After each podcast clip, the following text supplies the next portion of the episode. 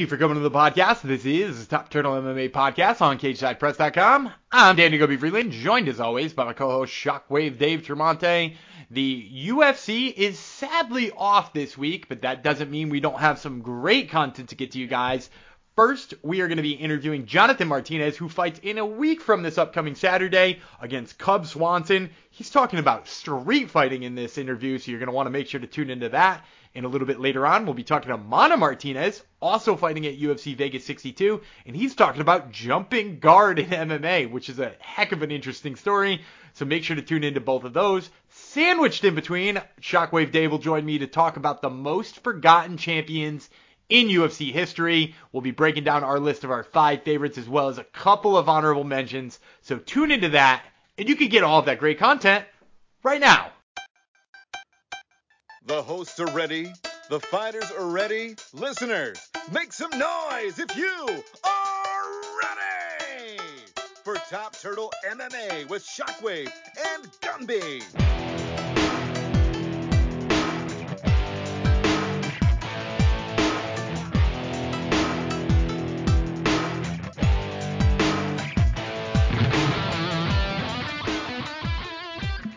All right, and joining me today is Jonathan Martinez, who fights Cub Swanson at UFC Vegas 62. That fight is on October 15th. So, Jonathan, I, I was just taking a quick look over your record on Tapology right before we got on the air here, and I noticed that your fight week this week coming up is going to be the 10 year anniversary of your first ever amateur bout. What does it feel like to be 10 years in? I mean, at a pretty young age, you know, it's not like you're an old guy at this point. What's it feel like to be 10 years into your career at this point and looking back at it all? Oh man, it feels really good. I just I go back and look everything I used to do like back then and everything I learned and I'm still learning more. So it's like it's pretty cool just watching because uh, I think two days ago I was watching like my my fights when I buried my amateur fights and it was like it was so weird compared to now. So it's like a way big difference. Yeah, and uh, obviously tons of talent difference there, right? Because now you're, you know, fighting in the UFC, you're on this massive win streak, all that stuff. But but what about it felt so different? Did you feel like you weren't even watching yourself? Was there uh, some aspect of it that made you feel awkward? I, I don't know. I just feel like because I come from a you know fighting in the streets a lot, so it was like just like to me it was like a little a kid just going in there and just throwing just to throw and now I watch myself and it just it's more like doing more art than just throwing just any punch I want. and, and and so that's that's how you got started in fighting. I take it then is that you you you were a kid who fought in the street. You were a kid who who liked to throw around a little bit on the, the streets, and you wound up in a cage. Is is that roughly how you came to the sport of MMA?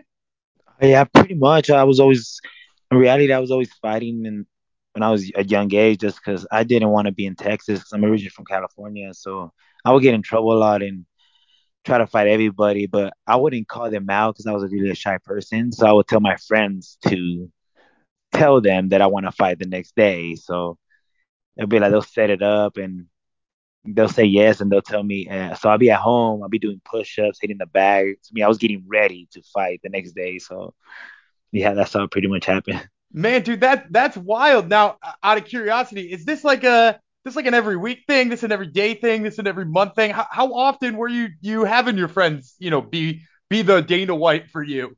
I usually fight uh once or twice a week. So I remember freshman year, I uh, pretty much fought about 20 times, you know, and I just kept fighting and fighting. I'm, I'll break my my hand and I'll just wrap it up and try to fight again. And I was always just trying to fight. I liked fighting, and I guess my dad got tired of me getting in trouble, so he put me in Taekwondo. You know, and that's when I started getting beat up and realized that I wasn't the toughest guy I thought I was. Well, and that, that's what I was gonna ask you next too. You know, obviously y- you must have been doing good if you're doing it two times a week. Like, are we talking like you know the the Rickson Gracie undefeated on the streets record? I'm, I was always throwing kicks, and that's why I didn't know how to kick. Like I was always like kicking people. I was just watching a lot of think karate movies, and I would just try to kick. So when they put me in taekwondo, started learning how to kick and all that. So I pretty much used that out there too. So you know that was my, I guess, getting experience like going to Taekwondo learning and then fighting out there too. Well, and that that's really interesting to me too because you you said you know you, you had a bunch of those fights as a freshman. I'm assuming more as a, a sophomore before your dad got sick of you fighting on the streets and whatnot. But you, you yeah. also took your amateur debut. What were you, 18, 19 years old? So, so you were in Taekwondo that long before you started fighting as an AMI? Uh, I I had my first fight. I think as eight, I was 18 years old. I think I did a, a year in amateur, and then I went pro. And, and, so, how long were you in, in Taekwondo before you decided to be an amateur to, to fight in a cage? Uh, when I got in Taekwondo, I think I was 16 years old. I did it for a year, and then I did a M- uh, MMA. I started doing MMA, so I had my first fight when I was 18. You know, and I did a year, and then I went pro at 19 so that's that's crazy. That's that's barely any experience at all. Now I'm curious, like you said, it was really hard to watch some of that stuff out there, and and you know like to look back at it all. Ha- have you always been a guy who who's just wanted to throw on the feet, or did did some part of the ground game sort of come about, you know, somewhere in there? Uh, I guess it's just in a when I was younger, I was I always wanted to stand up and stuff like that, but I always worked my ground no matter what because I know I needed to work on when I started doing MMA so I just I did focus on my ground a lot too than my stand up, and I still do this in this day. And it's just the when I feel more comfortable standing up, but I really don't mind if we go to the ground anything like that. So I feel comfortable in everywhere. I love it. Now I, I gotta ask too because we're talking about you know 10 years ago you making your amateur debut. It was 2012. But we're talking about you about to fight a guy at UFC Vegas 62 who was already in the UFC at that point, who had made his UFC debut before you have ever stepped foot into an amateur cage. What is it like getting a chance to have that legendary name across the cage from you in Cub Swanson? Uh, when his name came up, you know, I was really excited about it. You know, I was like, yeah, I'll take it. You know, I had to see first. I thought I was 45, but then it said 35, and I was like, okay, yeah, for sure. You know, you know, and but it doesn't feel any different. I feel it doesn't feel any different because you know it's the same thing. Like I was used to be a big fan of uh, Almeida too, and you know I fought him and just see him across. He's a regular person, you know. He wants what I want, and just gotta beat him first. Absolutely. Now I, I know obviously you're you're saying it's the same thing standing across from you, but this is also a big fight for you in terms of the division, in terms of what this could do for your career, because you're on a three fight winning streak. And, and like you said, some of those those names we've heard before, guys like Almeida. But this is the biggest name you've had across me. This is a guy who could really punch your ticket into being in that next level. Where do you feel like a big win over Cub Swanson puts you in, in the bantamweight division?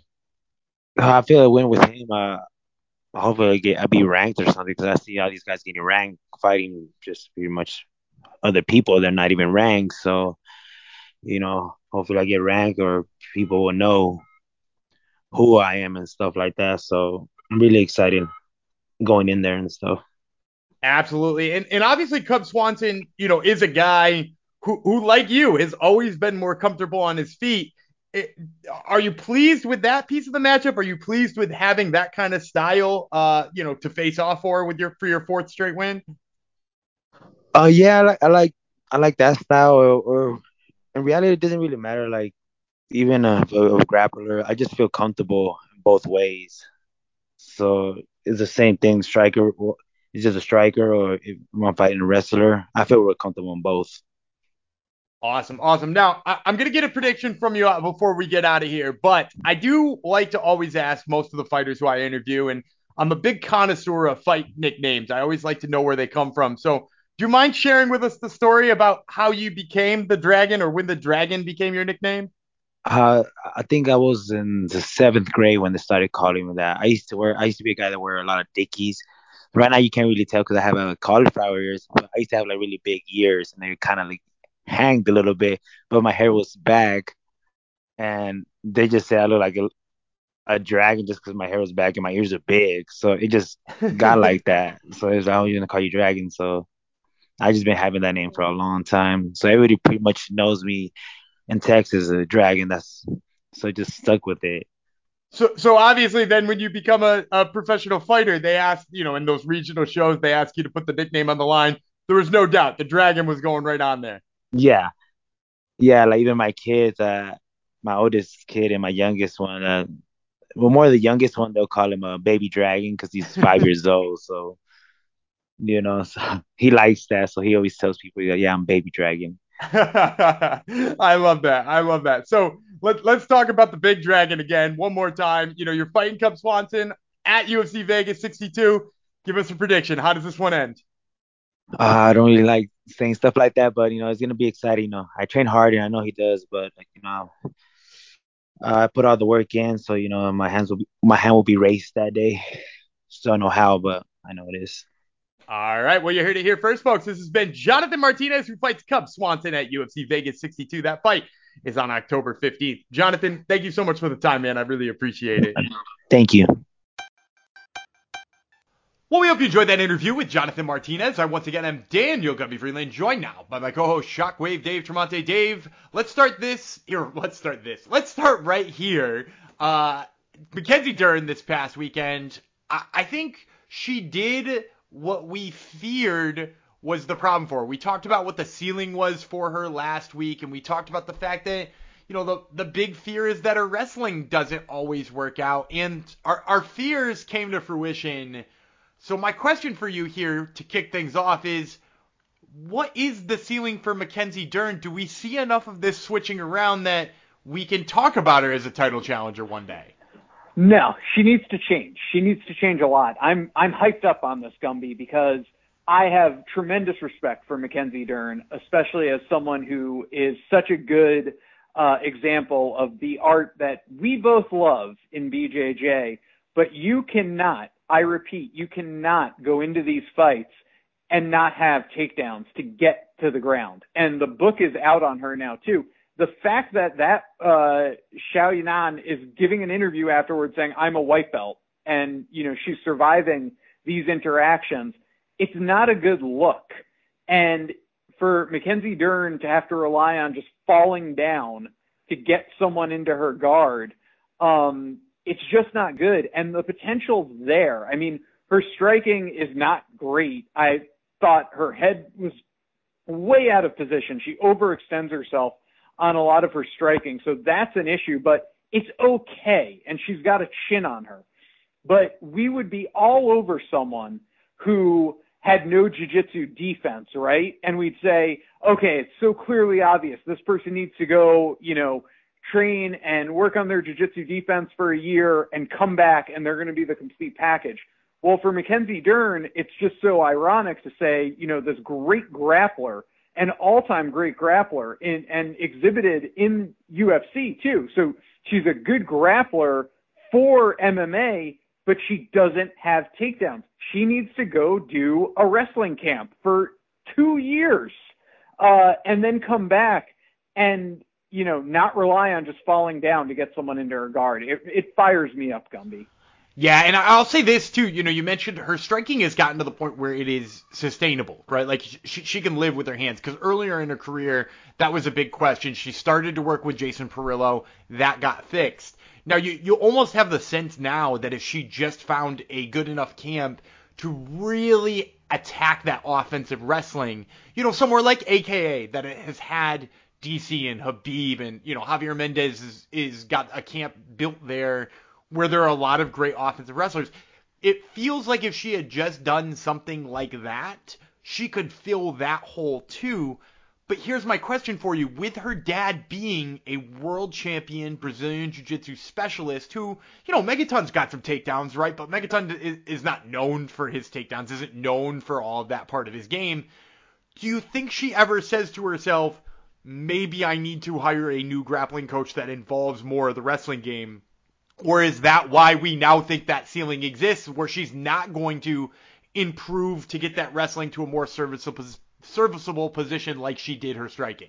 Uh, you brought it up, right? I that I couldn't tell you. I don't have insight into her camp. I don't have insight into her head. I didn't hear any of this in the post fight, which worries me. But if I'm her agent, if I'm her team, I don't know the dynamics of how involved her dad is.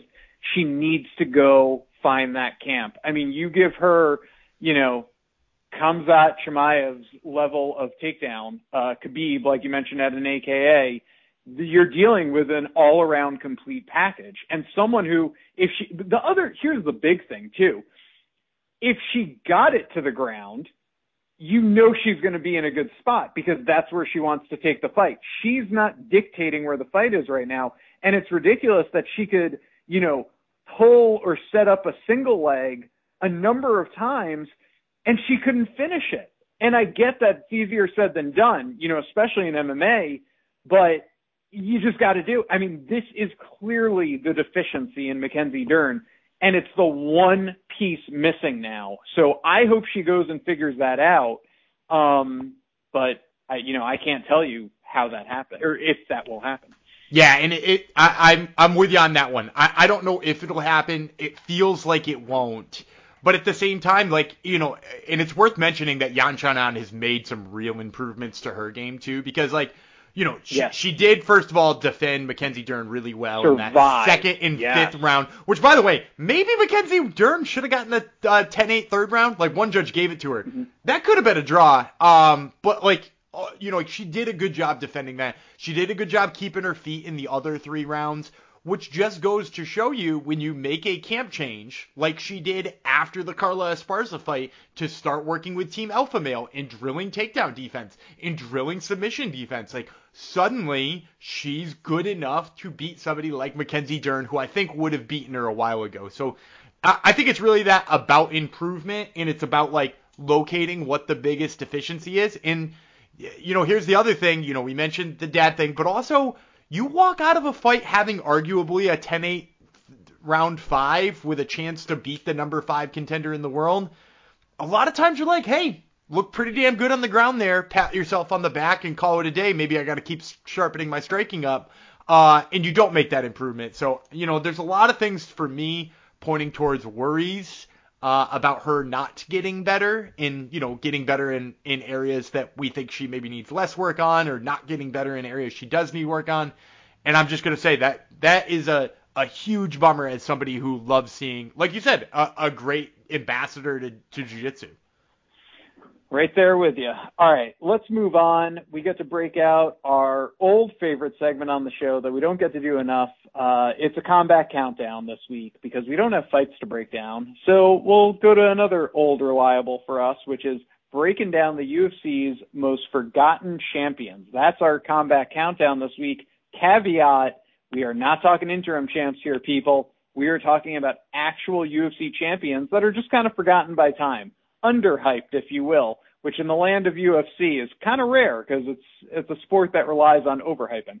So, without further ado, let's get to the Combat Countdown. But first, Gumby, does anyone sponsor this edition of Combat Countdown? Absolutely. The Combat Countdown is brought to you by Marune Social, M-A-R-U-N-E. Marune Social is the one and only social media app for the martial arts enthusiast. Whether you do kickboxing, judo, sambo, jiu-jitsu, or any other martial art, you can use Marune Social to log your training sessions, tag your training partners, log competitions, weigh-ins, and so much more. Ditch that dirty jiu-jitsu journal and get yourself Marune Social wherever it is you download apps. All right. Uh, let us start then with our most forgotten champions. And before we even get to number five, let us start with our honorable mentions. Who's an honorable mention this week, Gumby? So we're gonna give an honorable mention to RDA. He's a recent champ, and I think he doesn't make the list just because of the Conor McGregor beef and the Conor McGregor what if fight that we always talk about, which was when Conor was first gonna move up to 55 and try to become a, a simultaneous double champ, which of course we know he eventually did at the expense of Eddie Alvarez, but. RDA, you know, he went out there, beat the hell out of Benson Henderson, had himself some really nice fights, including one with Eddie Alvarez. But I think we forget about it because it was short sometimes and he didn't have that like mega fight that we're thinking about, you know, like the, the Conor McGregor one. But the fact that it was even talked about moves him just off of our list here, uh, and into the honorable mention slot. Yeah, he defended against Donald Cerrone, and I feel like even that is is somewhat of. I think I forgot about that until you just said it. exactly. So that's completely forgotten, and uh, you know, I, the whole thing with Conor and Nate, it's exactly what you said. It just uh, the whole thing got so overshadowed that we sort of lost in in the the spotlight of Conor and Nate that you know RDA was champion that year. it's just like I don't know. It just uh it gets forgotten as we already said. You know who else I'm actually going to put in as a forgotten champion? What about Cody Garbrandt? Oh yeah, but but here's the thing though. I, so the reason I didn't put him on this list is that C- Cody Garbrandt's uh, dismantling of Dominick Cruz was so iconic in the way that he like did the robot dance, and then of course right. we have we have the rivalry with T.J. Dillashaw that came off of that, and the good press conference.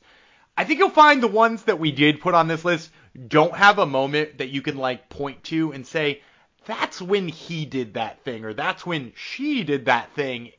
You're just kind of like maybe the thing you remember the most is them losing it. right, right, right. All right. Well, I like that. Let's get to it then. Number five. this is a good one. He had a wonderful performance to win the title. Close match up until he ended it. Um, and then he lost it in spectacular fashion Uh, to someone everyone thought he should have beaten. I'm of course talking about middleweight champ Luke Rockhold, who was middleweight champ for 175 days. Yeah, I put Luke Rockhold on this list for a, a, clear reason. You know, I, I alluded to it a second ago. The most famous thing he did as a champion was give it away to Michael Bisping. Um, right, like he won his fight, which you, you mentioned, really close, very exciting fight with Chris Weidman, and of course we all remember the Chris Weidman moments with with Anderson Silva and just being, you know, like so shocking to the world. And I think people forgot he got TKO'd by Luke Rockhold. Luke Rockhold gave it up right after that, and it's really not even the most impressive title run of of Luke Rockhold's career. Like if you want to peel it back, how about beating Jacare, Keith Jardine, and Tim Kennedy back to back to back in Strikeforce, and he closed down the Strikeforce middleweight division. So like he had this spectacular title run. I think people sometimes forget he was a champ. It seemed like the the and this one really came to me too when we were talking about the fight with Paulo Costa. I don't think people say enough former champion Luke Rockhold. I think he just gets kind of like thrown in there. Oh, like one of the other AKA guys he, he had a title just like the other AKA guys. So uh, yeah, shout out to Luke Rockhold, and uh, he makes number five on this not so fun list to be on. Well, if you're doing a not so fun list, you know the 145 pound female champion would be on it because that division has been just insanity from day one, and we're of course talking about Germaine de Randamie, our number four most forgotten champion. Yeah, she's again. Uh, maybe the thing we remember most about her title run is that she chose to give it up instead of actually fighting Cris Cyborg because she claimed she was all roided up. So uh, Germaine de Randamie's run at 145. Nobody really wanted her to be the champ first. Like I don't think I'm speaking out of turn here. She was supposed to fight Cyborg for the belt, or Holly Holm was supposed to fight Cyborg for the belt, and Cyborg had to pull out of the fight, and we wind up with Germaine de Randamie versus Holly Holm in one of the worst title fights I've ever seen in my whole life. It included about 37 eye pokes and three hits after the bell, and instead we get Germaine de Randamie walking away with a title that she'd never defend and refused to defend, and winds up having it taken away, only to just go back to 135 pounds as happy as she's ever been. Um, so yeah, Germaine de Randamie, she was a champ once. Yeah, what a joke. All right, let's get to number three. Um, this one, you know, he was talked about at a time. He was arguably the best 170 pounder. Uh, and I think it just gets lost, uh, almost in the aftermath of his performance against GSP, where many people thought he won the title, but he didn't and then it led to GSP retiring, and then he ends up winning the title, but never defending. And I'm of course talking about Johnny Hendricks. Yeah, it's crazy. Uh, like we, when we were talking just before we started recording, I had had the mental image that he had won some interim title, and when GSP retired, they upgraded him. But no, he had lost to GSP, which I did remember correctly, and that's maybe the most famous thing about his run to the title is his loss at the title that everybody thought he deserved. But then he got a shot immediately after, uh, and he made good on that shot against Robbie Lawler. They get a rematch shortly thereafter. As a matter of fact, in the same calendar year, they get a rematch, and Robbie Lawler wins it. So he didn't defend his title, not even once. He only fought the same guy twice, and he fought him to two decisions. Now, I want to ask you something about this. So it was an immediate rematch for Johnny Hendricks, but do you know that it wasn't an immediate rematch for for Robbie Lawler? I do only because I remember a lot of UFC fights based on like personal things that happened to me, and I was at a wedding and literally made my wife leave the wedding early, not our wedding, someone else's wedding, uh, leave the fight early because it was a UFC on Fox card, if I'm not mistaken, where uh, it was Lawler and um, uh, Matt Brown. Yep, you were 100% right. But he also beat Jake Ellenberger in between. So he lost. Did he? Uh, oh he my lost, gosh. He lost to Johnny Hendricks in March, beat Ellenberger in May, beat Matt Brown in July, beat Johnny Hendricks in December. Crazy run for Robbie Lawler. But that's not who this is about. This is about Johnny Hendricks. Lame 266 days as the champ before he dropped it to Robbie Lawler. Um, and again, quite forgettable title run. Uh, let's get to our number two, uh, and this is a nice one for the old school heads. It's Ricco Rodriguez. Yeah, so Ricco Rodriguez, uh, weird circumstances that led him to be champion. First of all, uh, he, he only got his title shot because Josh Barnett was stripped of his title after testing positive for anabolic steroids. They needed somebody to fight Randy Couture and basically try to gift wrap Randy Couture the belt. And Ricco Rodriguez had different ideas. So for a guy who, by the way, got Randy Couture to tap to strikes, which I feel like not enough people remember. For some reason, a lot of people don't remember that this guy was heavyweight champ at all. Now, it was quite a long time ago, so we tried to stay away from just doing like the oldest champs across the board. But a guy got Randy Couture to tap out after having a champ test positive for anabolic steroids, and then was beat by another champ who, get this, tested positive for anabolic steroids and had the title stripped from him. So like very weird circumstances that led to a Ricco Rodriguez title run that involved only a win over Randy Couture and then a loss to Tim Sylvia. Uh, 154 days as champ, quite forgettable. All right, let's get to our numero uno, and oh, is she forgettable? It's Nicco Montano.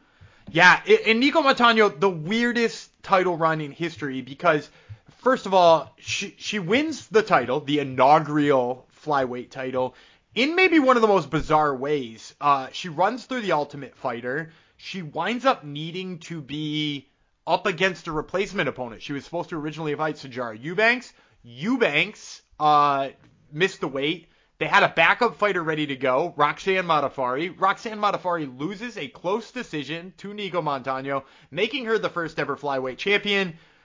She has to drop out of like 30 fights after that. You know, botched weight cuts, issues with health, and, you know, there's articles out there. You could read them about what happened to Nicco Montano. She actually only fought one more time after that, and it was at Bantamweight. She never even got to fight in that weight class again. She fought Julianna Peña, lost a unanimous decision. We never saw for her again. Um, you know, she was released by the UFC this past or uh, a year ago this past August.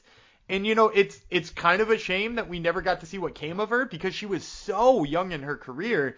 You know, when she got her title shot, she was only 3 and 2. Um, losses to very high level opponents in different weight classes. Uh, so she was undefeated at flyweight, but only 2 and 0. So like to see somebody like that have all of that potential um, and, and, really, you know, achieve the highest level of the sport and hold on to that belt for 280 days, if that's what you want to call it. Um, Nicco Montano, what a name that a lot of people will forget in the future. Wow, I love it. Uh, I think we did great with this list, Gumby, but we want to hear from you. Did we get it right? Did we get it wrong? Hit us up on our social medias. At Top Turtle MMA is where you can find us. Uh, Instagram, Twitter, that is. We don't mess with the Facebook. Gumby, this has been a hell of an edition of Combat Countdown, but where do we go next in this great show of ours? Well, we're going to transition to my interview now with yet another Martinez who fights at UFC Vegas 62, Mana Martinez, uh, and we're going to talk about all kinds of things MMA, including jumping guards. So you're going to want to make sure to check out that interview right now.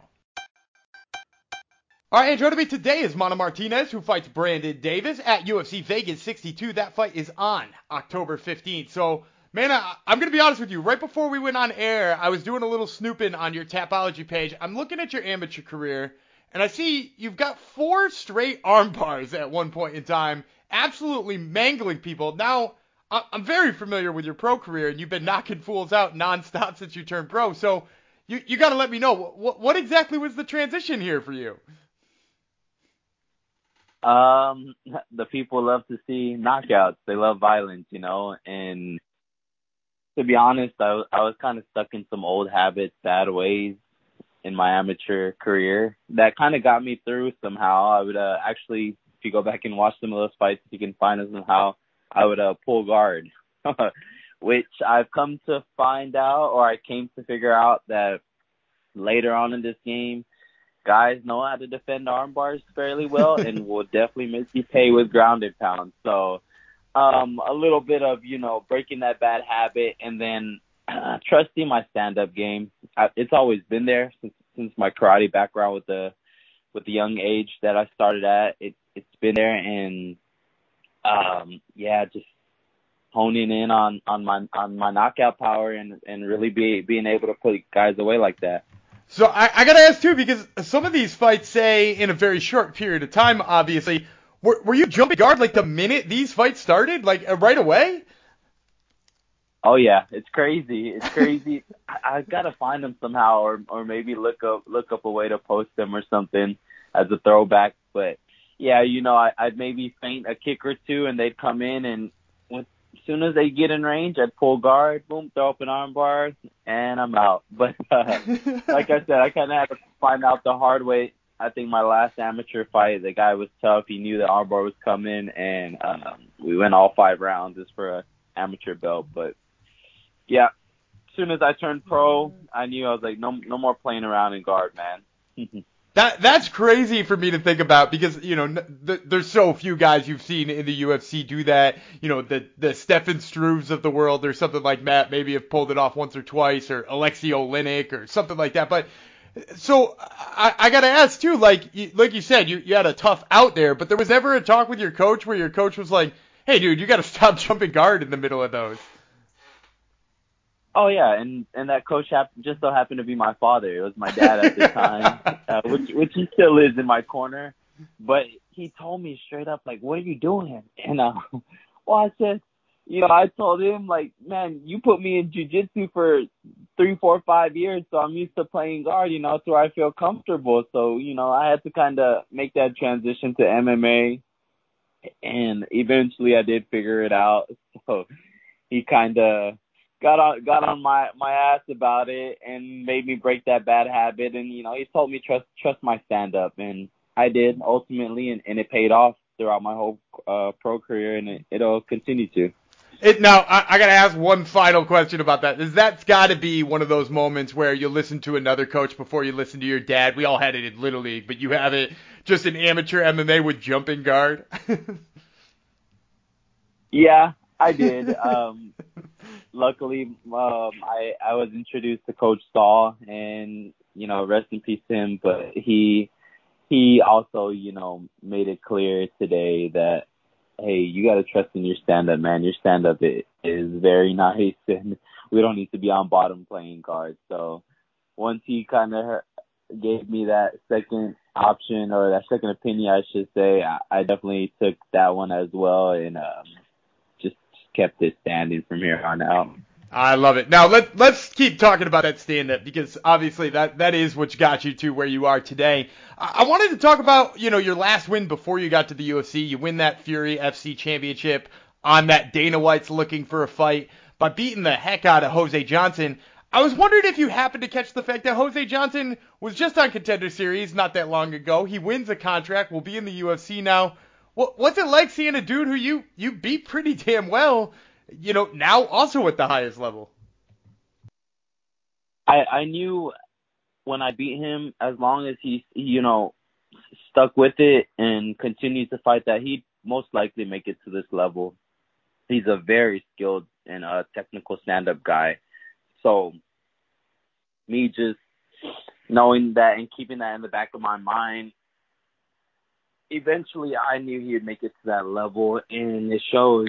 And he's um he's been on a little bit of a tear, so I, he's definitely been on my radar. And you know, guys like Ricky Turcios, who I also beat, also seeing him in the UFC is crazy. So these these guys are you know high high notch level guys, and um, for them to make it to to the level I'm at as well, and continuing to stick with it after suffering a loss for me, I I give them the respect and yeah, prop, prop to Jose Johnson, man, because he he got another I think Dana White looking for a fight, and then and, and that didn't work out, and then he got his contender series fight, and that ended up working out. So he stuck with it, and and he's here, man. So props to him.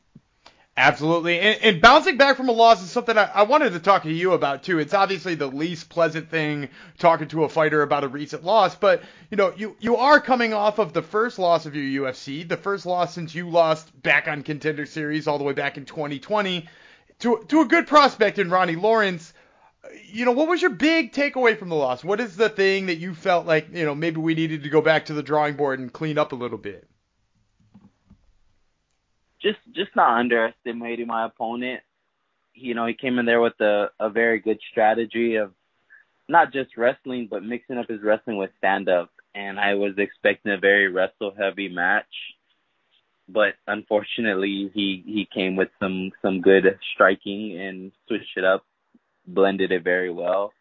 But the biggest lesson I also learned was making the fight my game and you could totally tell once I did that in the third round, the tides changed and it was a little bit too late, obviously, but as long as I implement my game and dictate the pace that I wanted to go from the beginning bell to the end bell, I will always get my hand raised. So it's another big lesson I took and and just go out there and be myself, you know, not don't be too focused on their strategy, their game plan, and just worry about me. So I've made those adjustments this camp, and I'm I'm happy to see and perform October 15th. Well, that that's awesome to hear. Now, you know, obviously, I got to ask you about the opponent, even though now you're talking about just fighting your game. But you know, you get given Brandon Davis, a guy who's been in, you know, he's been in some wars, but the, he likes to grapple a little bit too what were your thoughts on them offering you him as an opponent and and you know from basically the film you've watched or the previous fights you've watched of his? What do you think of him as a fighter? I was excited when when i heard the matchup was offered and he accepted because he seems to be um more kickboxing heavy stand up guy and that fall, fall falls right into my alley. So already and actually seen more of his film, I, I noticed he will probably look for a takedown attempt or, you know, a fit in to stop it down a bit. If he does decide to keep it a, a standing affair, then I'd be more than happy to welcome him to that. But I, I definitely do see him t- trying to take me down or or an attempt. And you're right, he, he definitely has been around and, and and seen a bunch of different styles, but I don't think he's seen anything like mine, and we'll we'll see how it plays out October 15th. Yeah, and that's my final question for you. I always like to ask my fighters before I let them go. How do you see it playing out on October 15th? Give us a prediction. I see my hand getting raised, and and as much as everybody wants it to be fight of the night, because there is definitely potential, and and I definitely see they can see where it's written all over it fight of the night candidate. I see myself going in there and and having a breakout performance. I've been saying it, and I'm going to continue to say because I truly believe that in myself. And the adjustments I made to this camp are are some that I have yet to make. So this is going to be a, a true test, and I'm definitely going to back up my words with with the actions that I go in there and, and put October 15th when I go put away Brandon Davis. All right, well, you heard it here first, folks. This has been Mana Martinez, who fights Brandon Davis at UFC Vegas 62. That fight, once again, is on October 15th. Mana, thank you so much for the time. I really appreciate it. I appreciate you having me, Dan. Thank you so much, man. And that's going to do it for another episode of Top Turtle MMA Podcast. We want to thank you, the fans, for tuning in each and every week. We would not have a show without you guys. We also want to thank our sponsor, Marune Social, and remind you guys that you can check us out on social media at Top Turtle MMA in both Twitter and Instagram. Until next week, I'm Daniel Gumby Freeland. He's Shockwave Dave Tremonte, and we will catch you then.